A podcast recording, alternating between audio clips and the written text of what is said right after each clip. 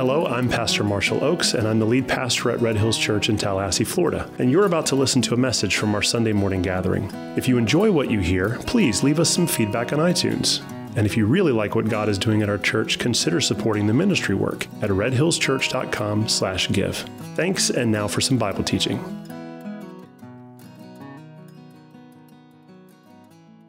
Okay, last week the author of Hebrews in chapter 7 outlined the supremacy of Jesus and told us that he is the greatest high priest that has ever lived. Now, he did it in a really clever way, and he's been doing this all the way since chapter 1. He's appealing to the Old Testament. He's making arguments based off of things that his audience, which is a Jewish audience, is familiar with. And in order to make the argument that Jesus is the supreme high priest, the greatest high priest that's ever lived, he appeals to Abraham in Genesis chapter 14. This is just a quick summary to catch you up for where we are today because he begins in 8 on the heels of 7. So he appeals in Genesis 14 to this, this moment where Abraham meets this Melchizedek character, who we are told is a priest and a king in this town called Salem. And we're told that Abraham affirms that this guy, as priest of the Most High, is a supreme priest. And we're told that since Abraham's descendants included the 12 tribes and Levi, who would become the priests. Since Levi was inside of Abraham as a seed, when Abraham affirmed that Melchizedek is a supreme priesthood, in a way, Levi also affirmed that Melchizedek and that priestly order is superior to the Levitical priestly order. And not only superior, superior in the sense that the, Lev, the Levitical priests affirm that he is superior, superior in the way that he is, this Melchizedek priestly order is a priestly order that exists forever. Because then the author appeals to Psalm 110. And he goes to David, and David says, this priesthood that we are all familiar with, this Melchizedek priesthood that predates the Levitical priesthood, this priesthood that Abraham affirmed is superior than the Levitical priesthood, this is the priesthood that our Messiah is going to come through. And God says that he is going to be a priest through this order forever. Now, the argument that the writer of Hebrews is making is, is profound.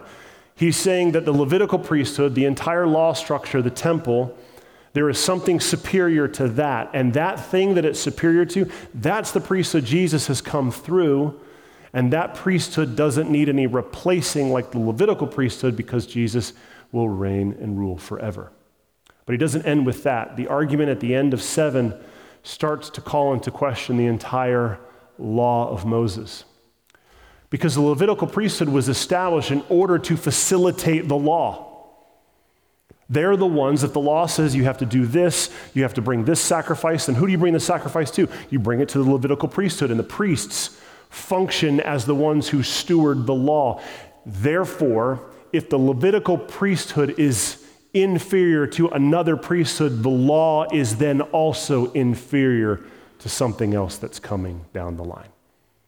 This is the argument in Hebrews chapter 7 that the priesthood was inferior, the law is also inferior. Now, this, just a side note, Hebrews chapter 7 is a masterclass in biblical theology.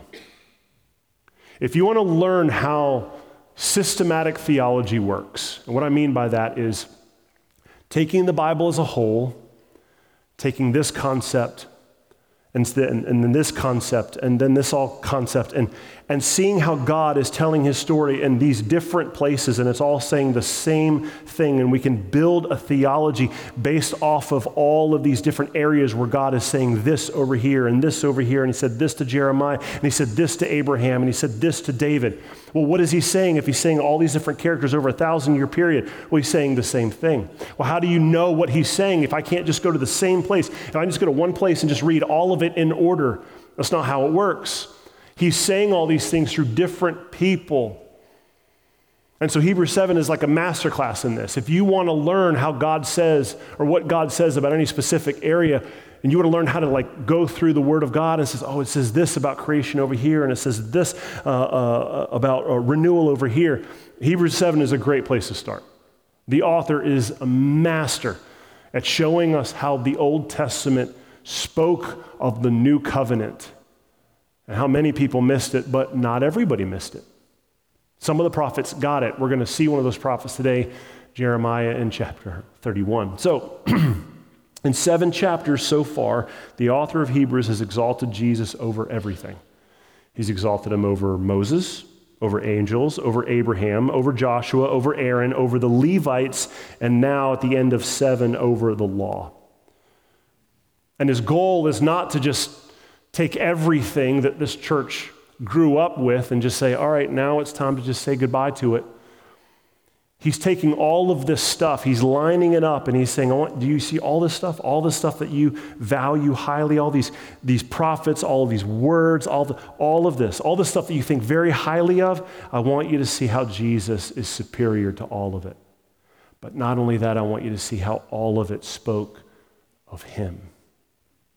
He's not just better than it, all of it speaks of him, it affirms him.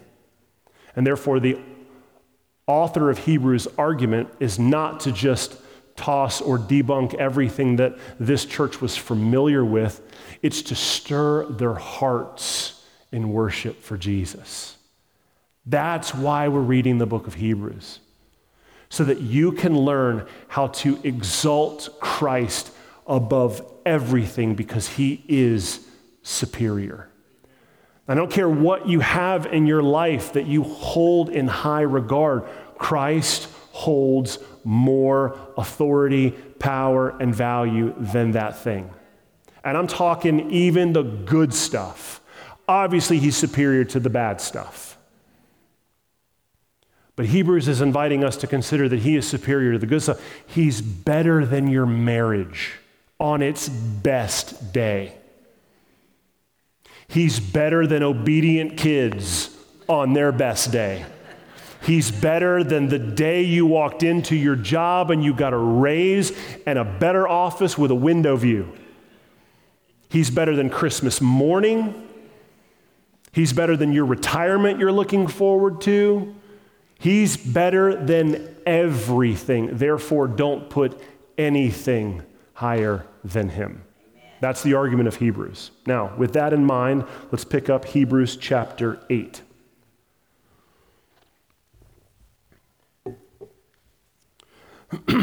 so, the author in Hebrews 8 1 summarizes everything in 7 that I just said with a very simple line, which is great for us because that's a, it's an invitation for us to start considering how to do that in our own lives. If you read a chapter or a text of Scripture, practice summarizing it. What is the author saying? What did I just read? Can I summarize what I read in one sentence? Well, the author does that for us in 8 1.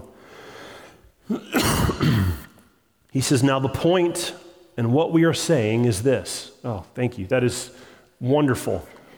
It doesn't get any better than that.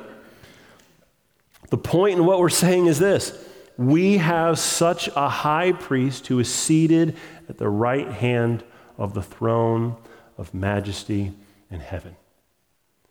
We have the best high priest who has ever lived. And now we're about to start understanding why he's the greatest high priest. Not just because he ever he never has to be replaced, but because of where he actually ministers as high priest.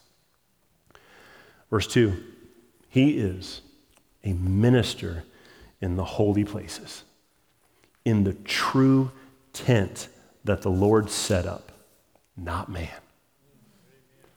For every high priest is appointed to offer gifts and sacrifices. Thus, it is necessary for this priest also to have something to offer.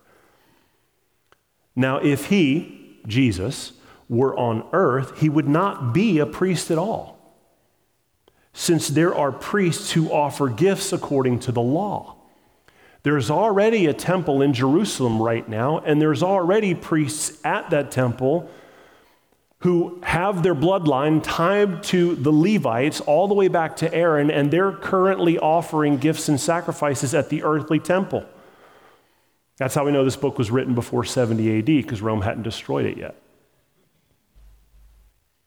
But if Jesus was on earth, he wouldn't be a high priest at all because he's not in that order ministering at that temple. He's in heaven ministering, offering gifts and sacrifices in a different temple. And it goes even further, verse 5 they, the Levites, who are ministering at the current temple in Jerusalem, are serving a copy and a shadow of the heavenly things. For when Moses was about to erect the tent, he was instructed by God, saying, See that you make everything according to the pattern that was shown you on the mountain. Now, pause right there. So the author summarizes the entire chapter 7 in one verse, in verse 1, and then proceeds to blow our minds. He begins by saying that we have a high priest who meets all of the qualifications as priest, the greater priesthood through Melchizedek, but he isn't an earthly priest. He is a heavenly priest that serves the real temple. Now, that in and of itself, that doesn't seem very disconcerting. Okay, all right. If we're going to say Jesus is supreme, surely he serves at some supreme temple. But how dare you tell me that the temple that I have gone to my entire life is not a real temple, it's a shadow of something? See, what the author is doing here is making a very bold argument. As humans, we are convinced that the real stuff is the stuff we can touch, smell, see, put our hands around. That's what's real. And the stuff that isn't real is the stuff you can't really see or get our hands around. The author of Hebrews is saying, no, no, it's, it's flipped. It's, that's opposite. That the real thing is the thing you can't see. And the stuff you can see and touch, it's simply pointing to something else. All of this, this temple structure, it's nothing more than a shadow pointing to something real. Now, the author is making some pretty inflammatory claims, so he appeals to Moses for this argument. He says, Look, I, am not the first one to kind of come up with this. I'm, I'm not just throwing this or pulling out of, of midair. Moses knew that the tabernacle was nothing more than a type and a shadow. And so he quotes Exodus 25, 8, 9, where God tells Moses, I want you to make everything according to the pattern I show you. See, if the earthly tabernacle was the real thing, then it wouldn't have been based off of a pattern. The pattern implies that there is a real thing somewhere else, and what we're building is simply a shadow or a copy or a model of that real thing. And what the author of Hebrews is arguing is that God, Christ, is now in heaven serving at this real temple, and the earthly temple, all of the furniture that goes with it, is nothing more than a copy. Which is big. It may not necessarily be big to us because we didn't see the tabernacle, we didn't see Solomon's temple, we didn't see the second temple that Herod added on to, we didn't see the furniture. But this entire temple structure was what the Jewish life revolved around. Every way you ate, every way you dressed, what you did in your homes, the festivals that you celebrated, the way that you covered and atoned for your sins, the way that your sacrifice, where your money goes, everything revolves around this temple structure. And the author of Hebrews is telling us it was never more than a shadow. Now let's think for a moment about shadows. I'm standing up here on stage and I can see that the light is causing a shadow onto the floor from my table. So, what I see is this big rectangle here. This is the shadow of the table. The reason why I see this shadow is because there is a real table casting the shadow. So I could spend my entire life trying to put my books on this shadow,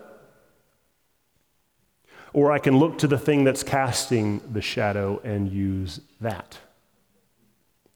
And so, what the author of Hebrews is saying is that the tabernacle, the Levitical priesthood, all the furniture in it, was a shadow in two ways. One, it was a shadow because there was a real thing in heaven that the light of God was casting the shadow down to earth.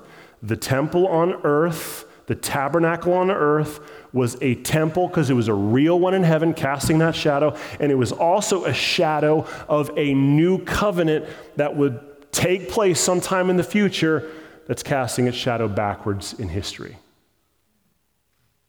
Now, he's going to make both of these arguments. He's going to He's going to make the argument about the greater temple in heaven casting the shadow down to earth more in the next chapter, but I want to touch on it briefly. But he's about to go into how a new covenant casts the shadow backwards. So that's what we have. We have this temple structure. Now, if you're not familiar with the tabernacle and the temple, I want to help you a little bit.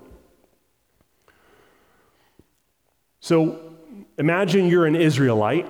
You've been in bondage for 200 years or so. You're in Egypt, and all of a sudden, everything starts looking real weird. The, the Nile is turning into blood. There's gnats everywhere. There's frogs everywhere. God's up to something.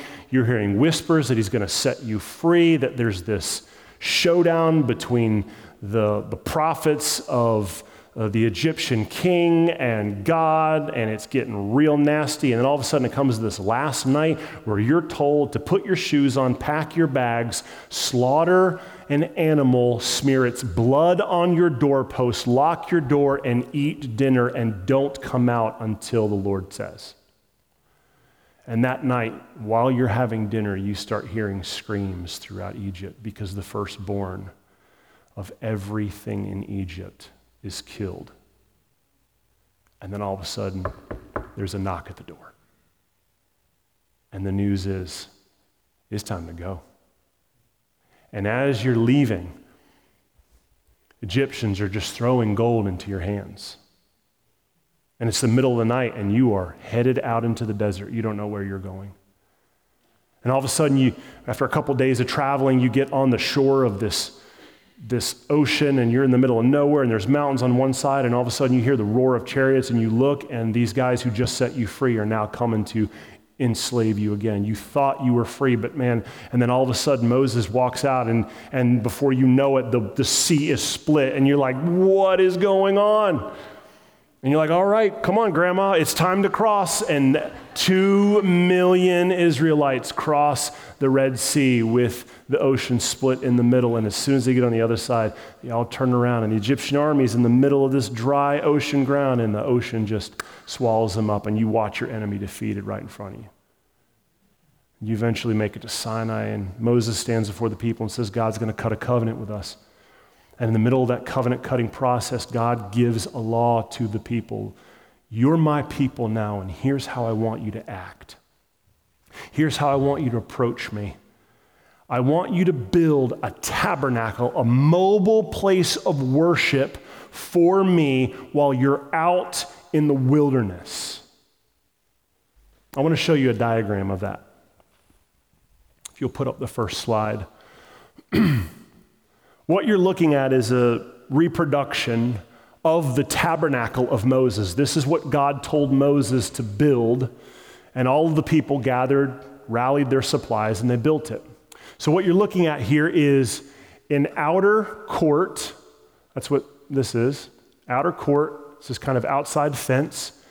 There is an inner area here that's not covered, and then there's a tent structure here. Now, what I want to do, now that you kind of have a visualization of the tabernacle, I want you to start understanding that the tabernacle wasn't just this place of worship. There were pieces of furniture in the tabernacle that were reflections of the worship. The first piece of furniture was uh, within the outer court. So, this is the doors you walk in. You come in. The first thing you come to is a brazen altar. This is the place where the sacrifices are made. They're cut over here on these little uh, uh, chopping blocks, and then the sacrifice is placed right here, and it's consumed and burned. It's a very bloody, pro- bloody process. So the next thing that happens is the priests move over to the second piece of furniture. It's this gigantic water basin called the brazen laver, and this is where the prof, or this is where the, uh, uh, the ceremonial cleansing would take place. So there's a sacrifice, and there's a place where the, where the priests wash up, and then there's, there's cleanliness happen. Now, what I want to do next is this temple, the, the, excuse me, this uh, tent right here, we're going to pull this roof off and we're going to zoom into this area in the next slide. If you go to the next one. Now you're doing a, looking at a cross section into what that tent was. The tent was split into two rooms. The first was called the holy place, and the back room was called the Holy of Holies, and it was separated by this curtain. Inside the holy place was three pieces of furniture. First was the table of showbread. The priests were instructed to make bread, fresh bread every day, always have it set there because the bread was a symbol of God's presence. Next was the lampstand. It was, there were uh, seven lamps at the top. You have the one that shoots straight up in the middle, and you have three coming on this side and three coming on this side. This is the only light in this room. You had a third piece of furniture, it was called the altar of incense. This is where they would burn incense and the smoke would fill the room. It would, make, it would, it would be beautiful, it would smell good.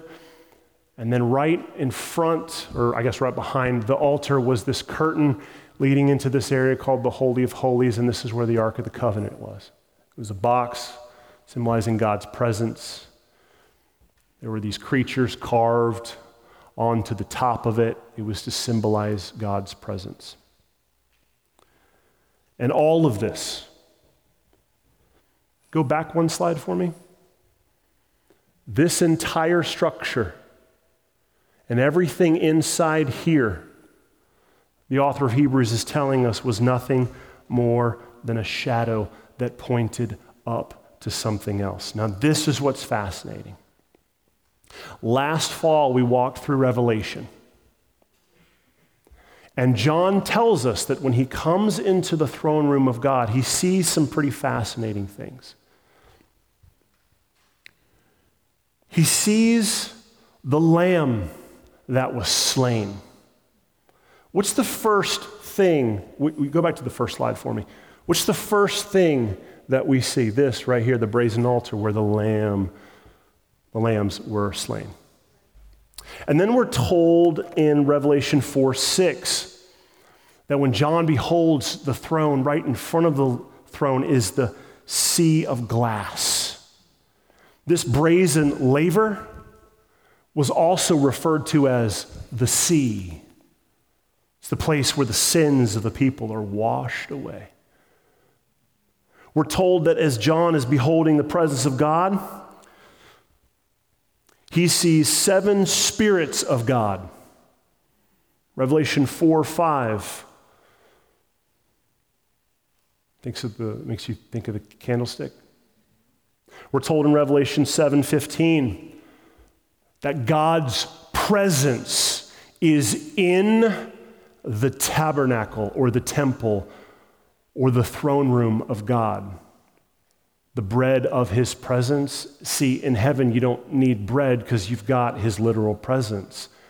The bread of his presence was symbolizing something else. And so, as you walk through this, you see these things that Moses was given a pattern of that reflect the real thing in heaven. In heaven, there's a lamb that was slaughtered. In heaven, there's a sea. In heaven, there's the seven spirits of God, just like the candlestick. In heaven, there's the bread of the presence, just like the table of showbread. Do you remember in Revelation 5 8, there is an altar in front of the throne, and this incense is flowing up from it, and we're told that it's the prayer of the saints.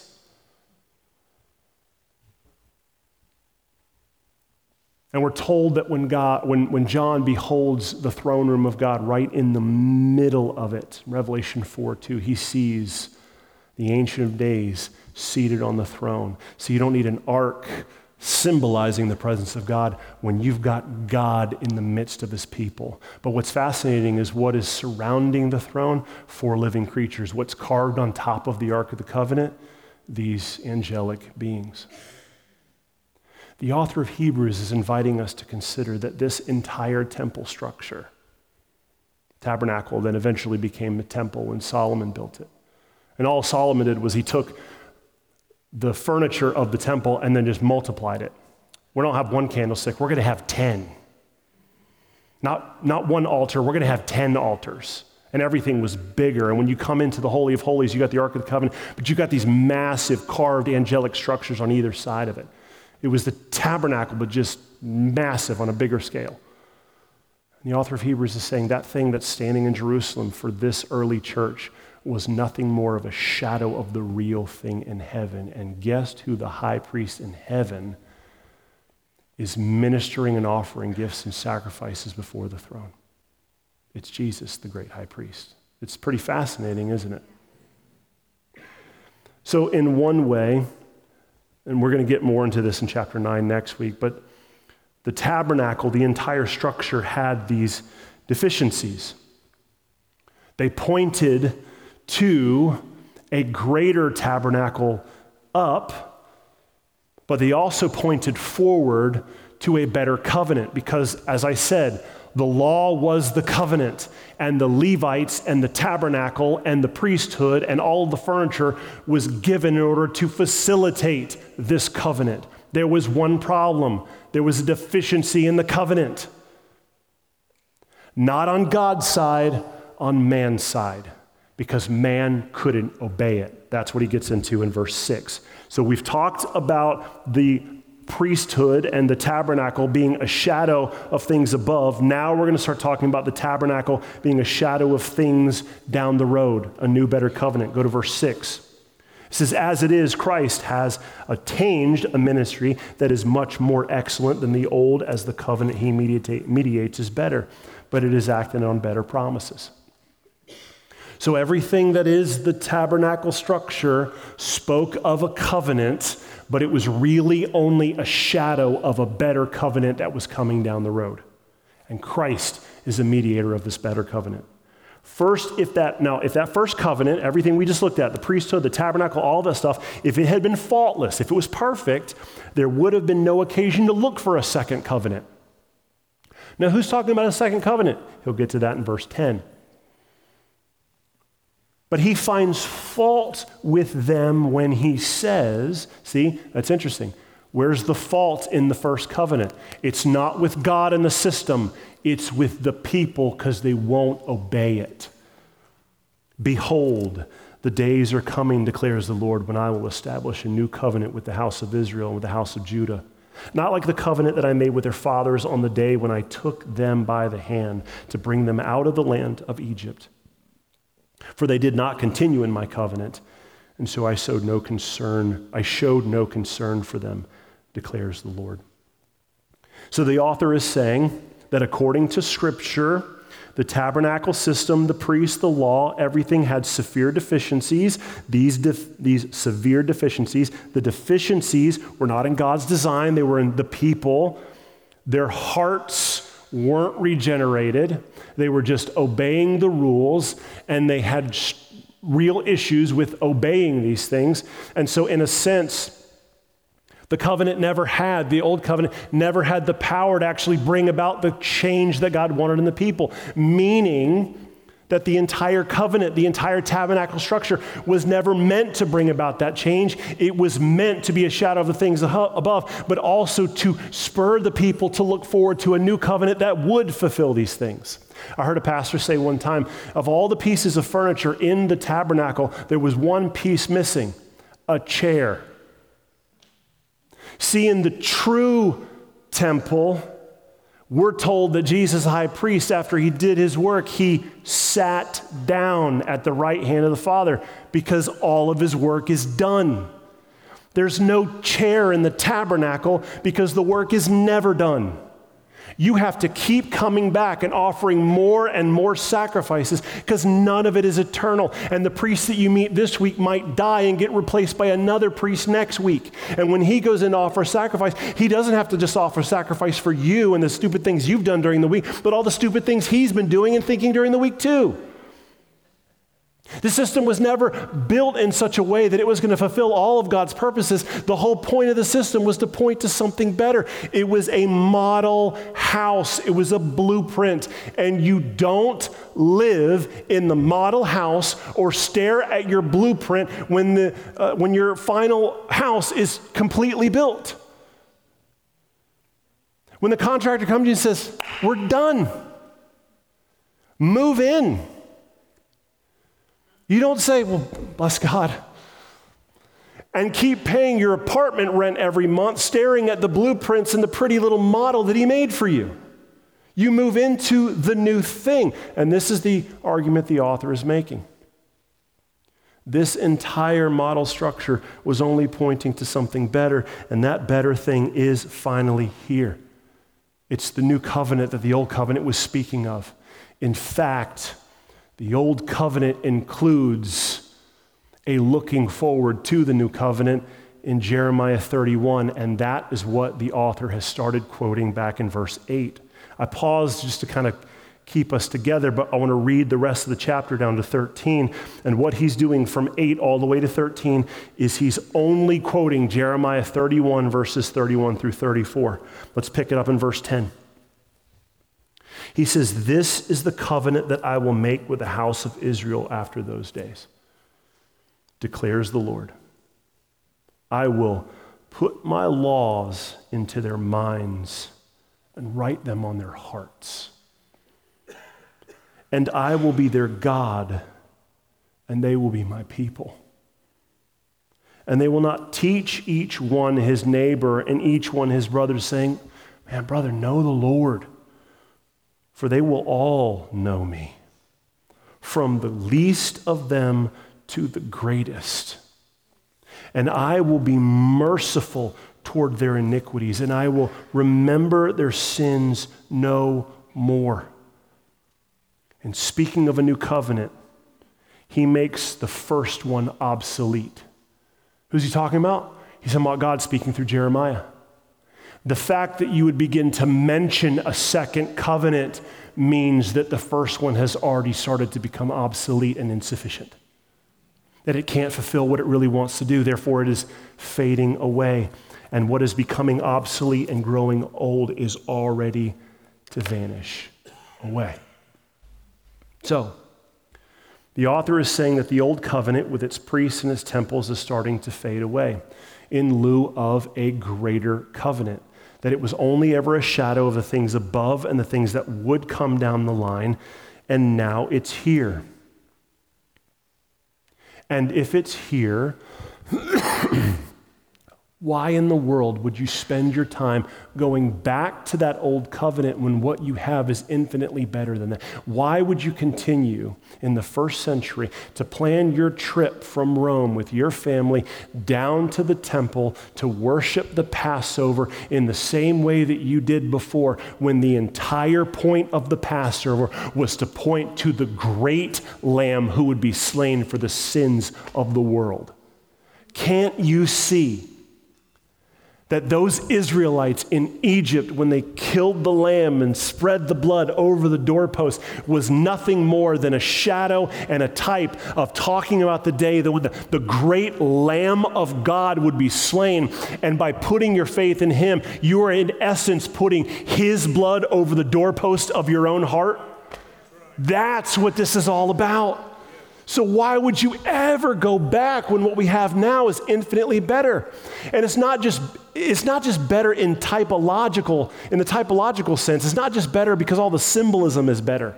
It's better because the covenant itself is better. The new covenant says that God is no longer in a box hidden behind some veil that can only be entered into once a year on the Day of Atonement by the high priest. No, the law will be written on your heart and your mind. It won't be hidden behind some veil, it'll be in you. Everywhere you go, the groceries, you can't stop thinking about the Word of God written. It's literally written on your heart. The Holy Spirit fills you in the same way that the Spirit of God filled Solomon's temple. That story we read about when they finally dedicated the temple and the Spirit of God fell down and His presence is there, that was nothing more than a shadow of the day of Pentecost. When God's Spirit filled His people and there were tongues of fire, and we're the recipients of that. Guys, this new covenant is so better than the old covenant because the law is actually on our hearts and our minds. It goes with us. The Spirit of God is with us. But it's not just better because it's written on your hearts and minds, it's better because everyone has access to it. From the greatest to the least, nobody is left out. it doesn't matter what you have done if you put your faith in Him, you have access to this. And it's better because you don't have to keep coming back to get your sins forgiven. Jesus wiped all of them away with his one sacrifice that doesn't have to be accomplished again.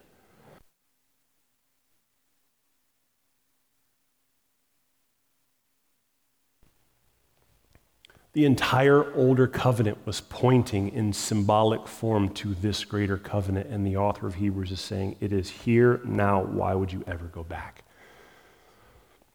Now, this chapter, this entire book, in fact, really has one message. If I were going to ask, summarize the book of Hebrews, the summary is don't go back.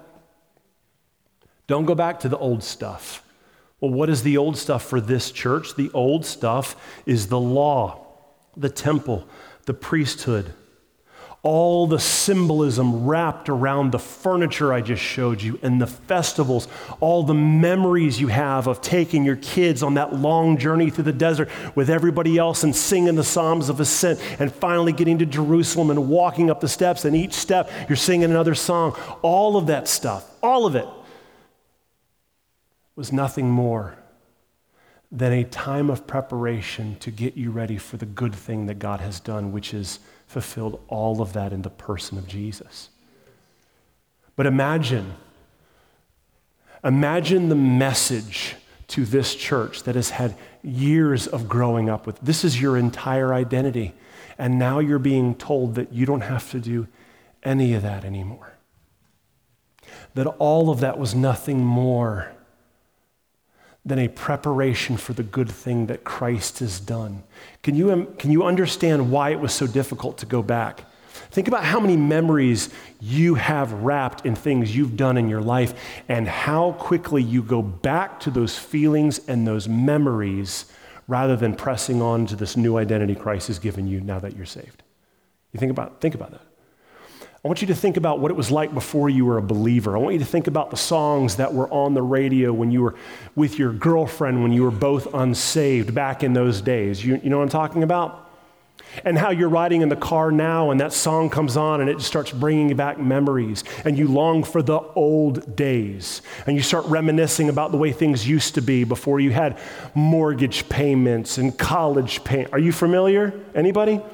There is in us a sense that there are things that gave us stability and identity and comfort, even bad stuff. You were in this bad relationship, but at least you had some kind of identity in this bad relationship. And praise God, you're not in it anymore, but this new relationship you're in, you keep treating this guy like the old guy because that's all you know. Anybody? You grew up in a household where you had an overbearing mom or you had a, a, a, father who wasn't really a father, and now you've married this guy, you've married this girl, and every time you're talking with them and you're trying to work out this marriage, you can't help but see your dad or see your mom. You, you grew up telling yourself, I'm not going to be like my parents, and the moment you have kids, the first thing out of your mouth is something your dad would say or something your mom would say. See, here's the thing about this book we're not Hebrews, there's no temple, and for us, There's no emotional tie to the symbolism of this furniture, but that doesn't mean that we aren't tied to symbolism in this culture and in our world. And so, in the same way that the author of Hebrews is asking his audience to consider the rich symbolism of the furniture and this structure that pointed them in the wrong direction, I want us to consider today the kind of things that are in your life that are pointing you in the wrong direction. Some of it might not be good stuff, but some of it might be good stuff that you justify as good and worth following. But if you're honest with yourself, when you listen to God speak through this chapter, you can't help but admit it's pointing me in the wrong direction. I'm talking about brands that you chase with the money you make because you are so hard pressed to find some level of status in the circles that you travel in that unless you buy this brand, you're nothing. There's a symbol and an identity wrapped into that thing that's calling for your money and for your worship because you want it to give you an identity. There's clothing, there's celebrations, there's memories that hold meaning, there's things that we hang on our wall at home that are geared towards giving us some kind of identity. But if you're honest with yourself, it's pulling you in the wrong direction. And here's what's tough about this because the moment traditionally churches and pastors start talking about this, the first place we go is, well, well okay, well, well, then you're telling me I can't have that thing, or I can't do this thing, or I can't drive that thing, or I can't live there, or I can't have this. No. That's not what. See, when the rich young ruler came to Jesus and said, What do I have to do to get saved? I've done everything. And he says, Sell everything you have. And he went away, and we don't really hear anything after him. Nowhere else in Scripture are we ever told that you have to sell everything in order to follow Jesus. That's not a prerequisite for salvation, except it was for that guy.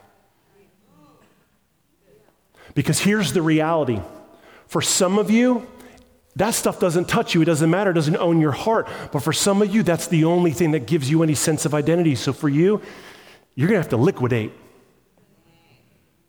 but that's not a blanket statement. Now everyone's got to go and live, live as paupers. And what the, the point is that there is something that gives you memories and meaning and identity in the same way that that altar or that laver or that candlestick gave the people of God identity. And God is saying, guys, it's just a candlestick.